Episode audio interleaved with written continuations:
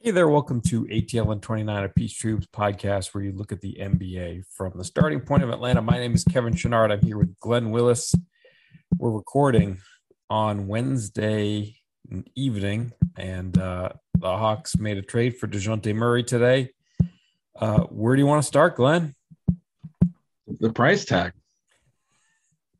I, you know, I was, I was, um, when Woj first broke the the tweet. Uh, I think he was first. I don't. I, I, apologize. He wasn't the very first, but that's the first one I saw. I was like, okay, are, are there going to be protections? Surely there are some protections because nobody. I I don't remember the last time someone traded future picks that were completely unprotected. I I I can't remember the last time that happened. So this is an outlier from, from that vantage point, and you know, I I don't think anyone's surprised that the Hawks acquired Murray because there's been so much noise and, and rumor and reporting and all that around it. But I, I was, uh, I guess, shocked that there wasn't at least like top three protection and at least the first year of the picks or what have you. But um, uh, you know, you asked a good question earlier today about can they protect picks out that far out, and I have to sit down and kind of re refamiliarize myself with how that might impact that. But uh, yeah, I mean, unprotected picks, completely unprotected picks. Um, I was I was surprised there weren't at least top like three, you know, protections or something like that. What about you? Yeah, I forgot to double check the arithmetic on that because I don't know how long you can postpone it or delay it or move it forward. Right. Uh, but if there was a theoretical possibility, then there really, you know, it, it doesn't have to be like lottery protection. Like you said, top three protection would, would suffice. Uh, even if you have to move it forward a year, like instead of 25 and 27, make it right. 24 and 26 so that you can put that protection on there. I think to really have a good idea for the price, you have to find out what the competing offers were. And we don't really know what those were yet, I don't believe. and maybe we never will. But, you know, the Knicks have now a barrel full of first round picks and protected first round picks at their disposal that if they really wanted to make a competing offer, you know, they could put some volume together there in, in a deal for Murray. So maybe that compelled the Hawks to sure. bump up the price, but we don't know what they were bidding against and, you know, how much they, you know, if they did, how much they might have overpaid by uh, when you see that competing offer. But it's it's it's rare. Um, you know, I think you can mitigate it if you have sort of everybody on the same page. Um, there's you know there's still like a one percent chance that this goes completely pear shaped. Uh, you know, Trae has a, an injury season, or if uh, if Trae at some point decides, hey, you know, I've got a year left on my deal.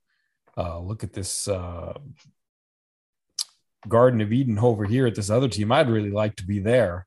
Um, you know, there there's a there's a potential that it, it could go really really wrong uh, because of that lack of protection. So it's it's a risky deal. Um, it's hard to know what the Hawks were competing against, but uh, you know if you get ownership at least at the very least on the same page to say you know hey uh, you know we're to have to you know keep at it pay to stay competitive up to the level of at least sort of the fringe of the tax and, you know, if you have that, you should be able to stay competitive where, you know, we're, we're talking about picks that are in the bottom 20 of the first round.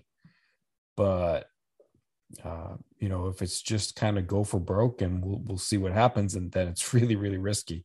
I would say that you would definitely want to have uh, some conference with everybody involved in ownership to to make sure that um, that you're going to make a push to stay competitive through those picks. And and if you do, then you know the fact that uh, they you know hopefully wouldn't fall in the top ten and decidedly wouldn't fall in the top five uh, would be a good thing. Because you know most of the time the number one pick is going to a team that's going into the season you know is is not trying to be competitive. So right yeah for sure you should be able to mitigate it but it's still it's still a, a catastrophic but small risk.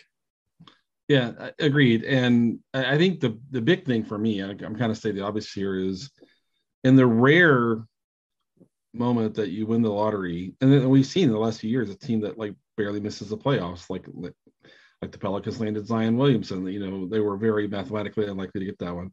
And and then the as as we've seen the league move towards basically no one moving unprotected picks, we've seen even like top one protected. Just like, hey, if we win the lottery, we want to keep that pick. Because I mean, that what are the odds of you know how long is it going to take to what 20 years eh, you know to, for us to you know mathematically have a, another shot at landing there again um but you know there, there's a lot to sort out that is probably going to take a few more days um like a, a, question i think a lot of us have is why is it um why did it start what is it uh now i'm drawing a blank on the years it's 25 and 27 yeah. Yep and the 26 is the swap right? Yep. So why that far out right? Why why are they why did they not start that sooner? Um there's a few things that are going on there. One is the spurs might be saying like you if you have Trae and Dejounte for the next few years, probably gonna be pretty good, right? Um, and the Spurs probably looking at past Dejounte's current contract, you know. Um, the Hawks from the Hawks side, they're probably saying to themselves, all the picks are within the timeline of Trae's current extension, right? So they're all within. I don't the, think they are. Like 27 isn't. So we got the 23 draft, 24, 25. Oh wait, never mind. It's a five year deal. Yeah, I guess that works. Deal. I mean, yeah. the last year is a player option, so yeah. you know, so you know, there's some there's some stuff there.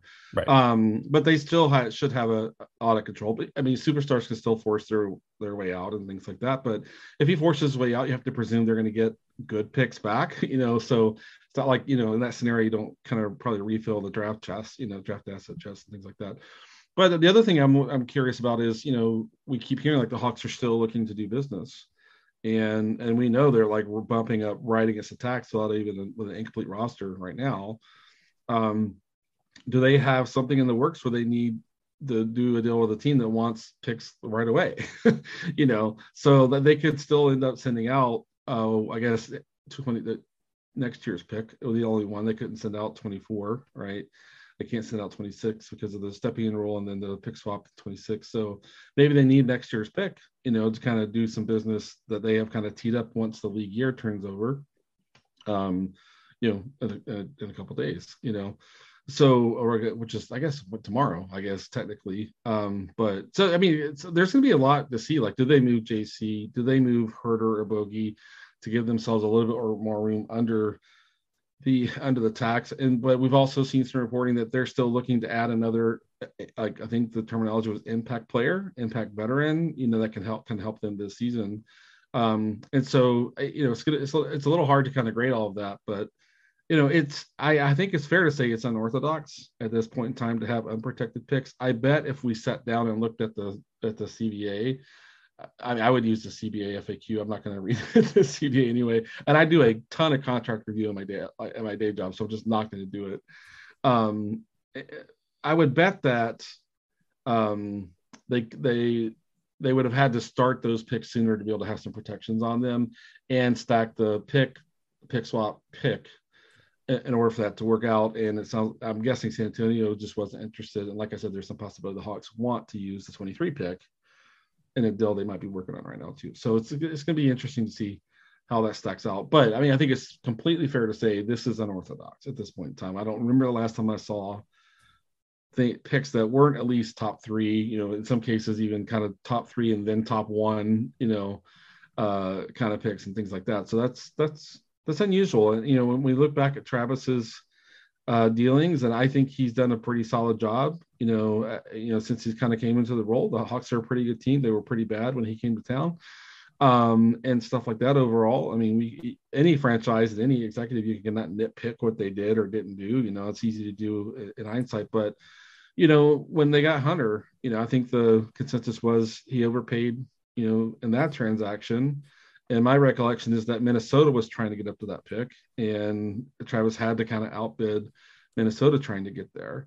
Um, in this case, we might find out that the Knicks were doing, like you mentioned a minute ago, were being super aggressive and push the Hawks towards something where they had to be pretty bold to, to kind of do what they wanted to do. So, um, I mean, Travis, I, I almost don't even want to kind of put that out as kind of a criticism. It's just that I think a fact is that Travis is willing to uh, be bold and go after the player that he thinks is the right player for them, even if that if he pays like over market or, or more than what the consensus felt was kind of fair to pay. But um, yeah, it's I'm, I mean I'm excited. Uh, I think it's exciting to have a, a guy who just came off his first All Star coming into the franchise, and Trae seems excited about it, and I think the pairing is super interesting. So overall, I'm excited about this move for the Hawks, even if I have to be fair and say uh, the package they sent is is one that we don't really see anymore. Yeah, I mean, I think that in the average outcome for those draft picks, you know, that it's going to be a win. Uh, but it's certainly possible that you know there's some other outcome. And I think that you know one thing that you you want to weigh in here is like, you know, if you're willing to do a trade that involves uh, two unprotected picks, a pick swap, and another protected pick. I mean, I think you want to do your due diligence around the league and find out what out, what else is out there for that price other than Dejounte Murray. Um, I mean, I think you you know, do you call OKC and find out what the price for for Shai Gilgeous-Alexander is? Like, maybe he doesn't fit their timeline with with as young as they're going. Like, maybe that's something that you could get now it's a different setup contract wise. You'd have to be willing to pay a lot more. His contract is a lot bigger uh, than Dejounte's is. Dejounte is going to be a steal for the next two years, and he, you know, with some some uh, work on the back end, you know, they're going to be able to fit Murray in under the tax, and you probably might not be able to do that for Shai, but. For sure. You know, I think you I think you got to call around the league and say, hey, yeah, yeah, we're getting ready to do this deal. Hey, uh, you know, would you be willing to offer us this for this price? Because uh, I really like the Murray fit, but when you're paying that much, you kind of you kind of want to know what you can buy for that price.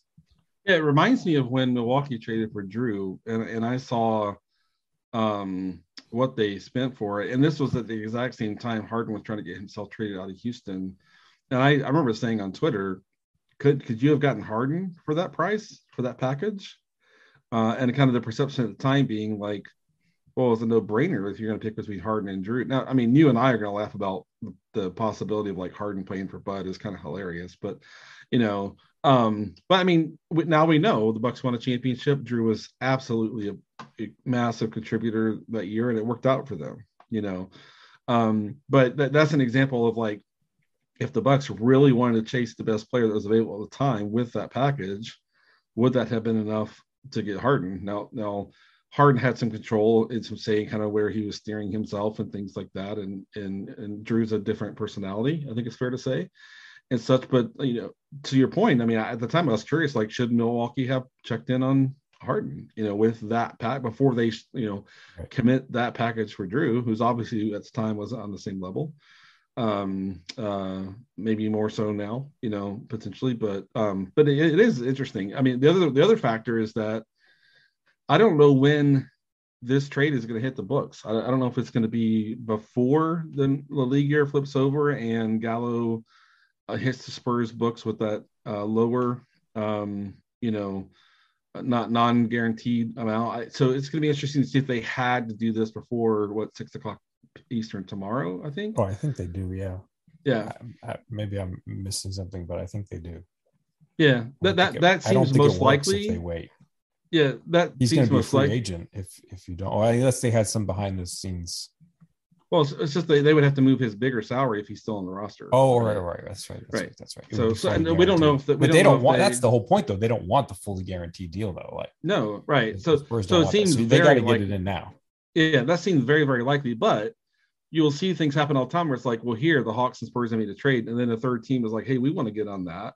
We'd like to reroute Gallo to us. If you can wait until July 1st, then we'll take him in and we could do this. It, it's, it's, weird stuff happens where it's like, okay, the Spurs and Hawks have a plan, then a third team shows up and goes, uh, we have an idea. That happens sometimes. That, so that can, but it would have to happen before six o'clock because the, the Spurs do not want.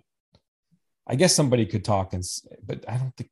See, the teams don't want. Nobody's going to want Gallo at that price though. Like I don't know. I mean, I it seems very unlikely. Seems, yeah, I agree. It seems, seems very, unlikely. unlikely, but but you know, the somebody might want, somebody might somebody might be like, we want to get rid of salaries, so we're willing to take that on, you know, or or, or whatever, you know.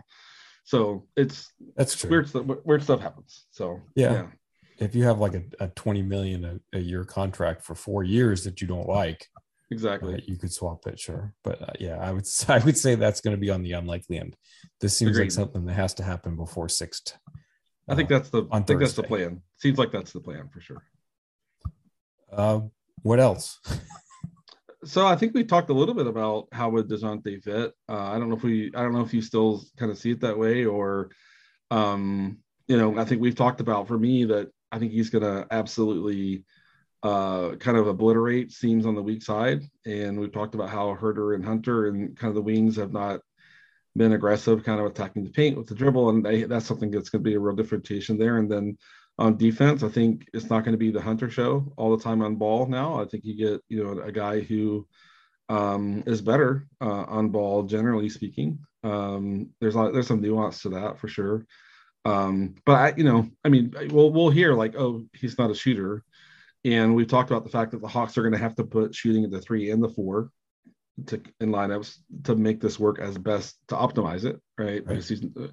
Um, and then trading Gallo, that that's you know was probably your that was your best shooting big on the roster right. the last two years, no doubt about that. So, yep. so so the Hawks have a little bit of work to do to make this to optimize this. Uh, in my opinion, it's going to be interesting the next few days to kind of, kind of see see what see what they do. Um, you know, they I think they could move Bogdanovich. I think they could move Huerter. I think we none of us would be surprised if they move Collins. I, I'm hearing. I think we're hearing less about the possibility of Capela getting moved. I think you know, and maybe that maps back to Trae's really happy to get Dejounte, and Trae really likes having Clint around. So, you know, I, I think we're. I, you know, I wonder what next move we're going to make and how they're going to go about constructing the rest of the roster. But you know, especially if they move Collins, I, it'll be interesting to see how they get shooting back on the roster specifically at the power forward position. What do you think is the future for Delon Wright? I mean, is there enough uh, duplication there that either the Hawks don't want Wright or Wright looks at this and says, uh, you know, wherever I go, it's probably going to be a one year deal. But if I stay in Atlanta, uh, I might not get the reps that I would have hoped for. So I want to go somewhere else.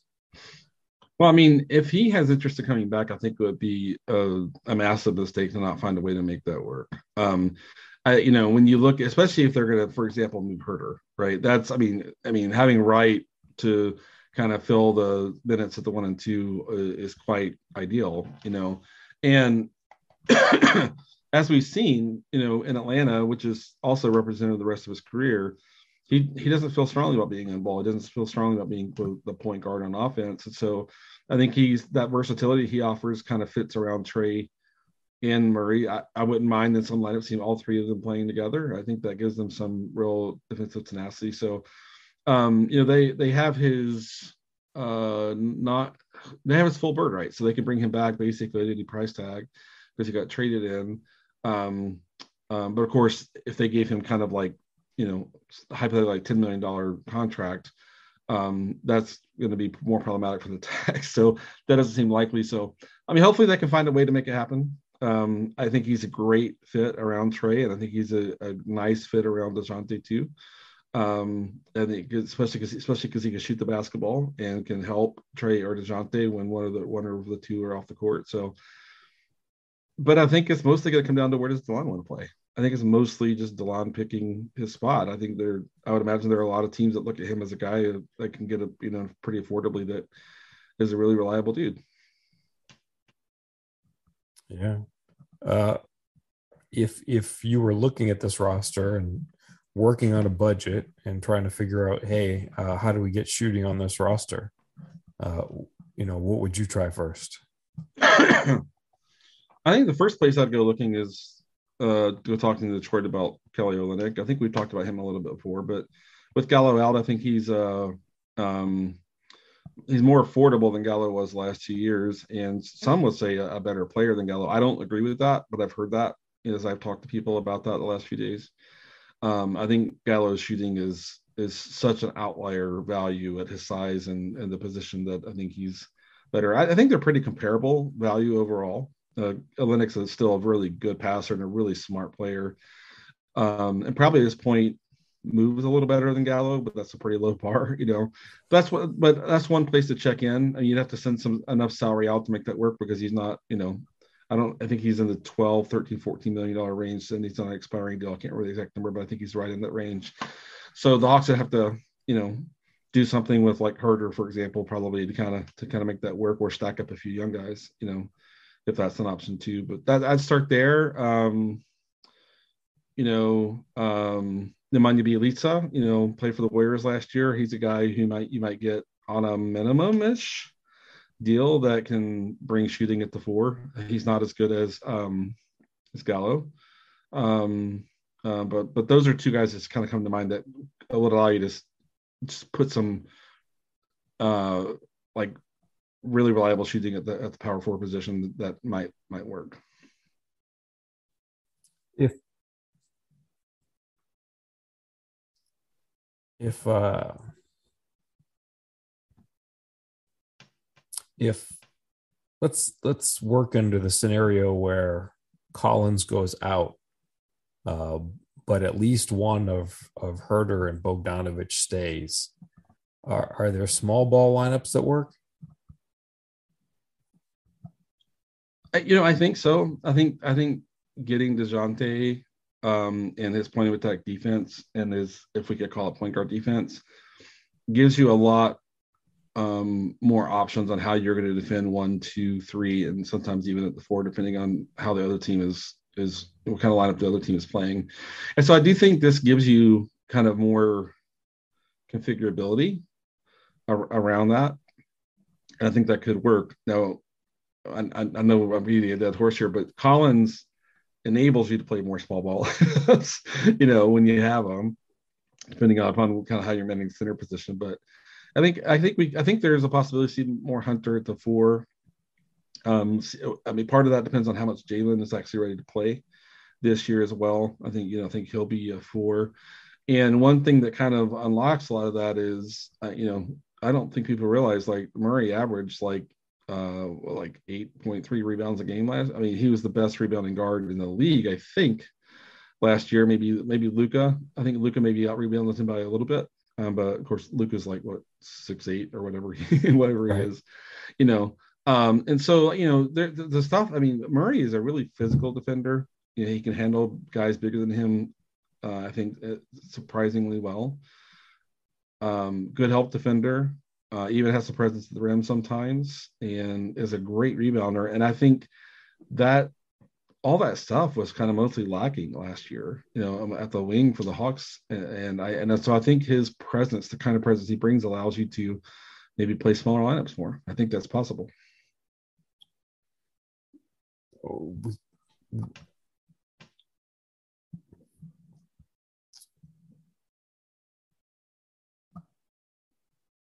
How would you differentiate on your point of attack defense for which matchups go to DeAndre Hunter and which go to Murray.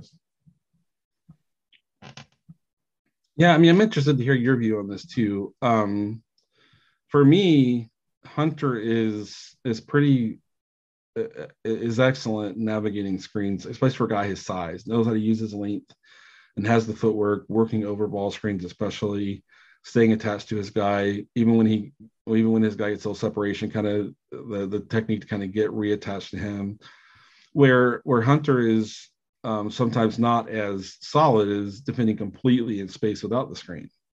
And um, and and that's that's not uncommon for a guy who has as much size as he has to be kind of a little better in traffic uh, than he is completely in space, especially when he's guarding a much smaller, you know, much, much smaller guy. You think about throwing Hunter on like Kyrie, you know, or someone like that, um, or putting him on, you know, it's a kind of another kind of smallest guy who you know, attacks a lot um, in the league. Um, you know, like a, even like a Donovan Mitchell, you know, say you know, a guy like that. Um, in space, not quite as good. Um, working around ball screens and in uh, in situations where he's you know there's a lot of communication, he's he's really really really good. Murray is better in space. Um, and and I and I think that if you have a guy who wants to draw his defender out in the space like Harden has done over the years, I would I would move towards Murray in that situation. When you want a really really high pick and roll team, I might lean more towards Hunter uh, in in that situation. That so at, at the highest level, that's how I differentiate the two. Um, and and then I mean another simple kind of part of that is Murray on kind of the smaller guys and Hunter on the bigger guys because Hunter has you know the frame. I mean that's you know? always part of it, right? Right, for sure. And so that I mean that's how I I break it down. There Murray has a lot of value off the ball because he's really good jumping passing lanes. He's really good one man away from the ball, digging, stunting, stripping, you know, and he he led the league in stills last year. And in a lot of ways, if you if you can get Hunter on the ball and get Murray kind of one man away from the ball, that's a pretty ideal situation. Of course, I mean the game is obviously so dynamic; it's hard to like know how static how how often you're going to have that. But but some some teams kind of run the same offense, like uh, you know a pretty prescriptive offense. So you can kind of get that in the works. But I think that I think people who are saying, "Hey, Murray has a lot of value off the ball," I think they're right in saying that. But I think that we all need to think back to last year and re- recall like how bad the Hawks were at the point of attack that they're going to need to optimize that as much as they can which is better if they have DeLon too. So, uh, do you see that differently? The defensive no, kind of configuration? I, I, that all sounds good to me. Uh, okay. Uh, it, it with the situation being what it is, uh, I I think that Trae and Dejounte are going to be a good pairing together. But do you also sort of optimize the situation by keeping one of them on the court at all times. Uh, you know, I, since he's taken over, Schlenk has uh, eschewed the notion of a backup point guard in in a number of seasons. Uh, is that going to be the case again uh, with some sort of split of minutes where uh, one of them stays on the court? I hope I hope so. I think Dejounte should be running the offense every minute Trae is off. That, that makes sense to me. Now that could change a little bit as the roster potentially changes over the next few days, you know. But the way that it looks right now, I think that's a no-brainer. He um, last year he was top ten in drives in uh, points uh, scored on drives per game, um, and so that that kind of gives you an idea of like what he can do like on the weak side attacking seams. But he was in the 60th percentile in the pick and roll um, which sounds like pedestrian, but I mean, the Spurs were, I think, 18th in three point shooting, and they didn't really have a centers that can kind of put a lot of pressure on the rim. You know, like Poeltl is not a vertical, you know, big man, right? Um, and nor was anyone else on the roster that played time at center, spent time at center there. So being in the 60th percentile without a lot of shooting around you and without a roll man that's going to kind of you know really convert a lot of opportunities at the rim, But I think that's pretty impressive. Um, and, and so I, I, I, th- I think that I, I, think that he should be the point guard every minute Trae is off uh, from my current from my view right now. Is uh, do you have anything else you want to put in here before we sign off? We'll probably have to pot again soon. Uh, with more changes for sure in yeah, the works over the next couple of days, so you, will get more opportunities. But uh, yeah. no, just anything else you want to fire away about? One quick last one is just I think when they're playing together, if Trae will buy into it, getting Trae off ball more, say ball handling workload going down for Trae, um, kind of right sizing that to a way that kind of helps Trae, and then getting Trae more catch and shoot. Trae was one of the single best catch and shoot three point shooters in the league, and the but the volume's been low because however you want to word it, they've had to have him initiating all their offense. You know, I think that dynamic can, if Trae will buy in, change a lot, and it could really benefit Trae a ton. He might have more juice at the end of the game and might become a more efficient scorer, even get to another level of, of, of efficiency as a scorer. But that that takes the coaching staff and Trae kind of buying in. I have no doubt Dejounte can be good enough um, initiating offense to get Trae off the ball more to again right size his workload and get him more um, opportunities that he's really really good with. So that's the last thing I would kind of throw out there tonight. All right. Well, I appreciate you taking the time to do this, and I look forward to talking to you again soon. Sounds good. Thanks, Kevin. Have a good night. In you.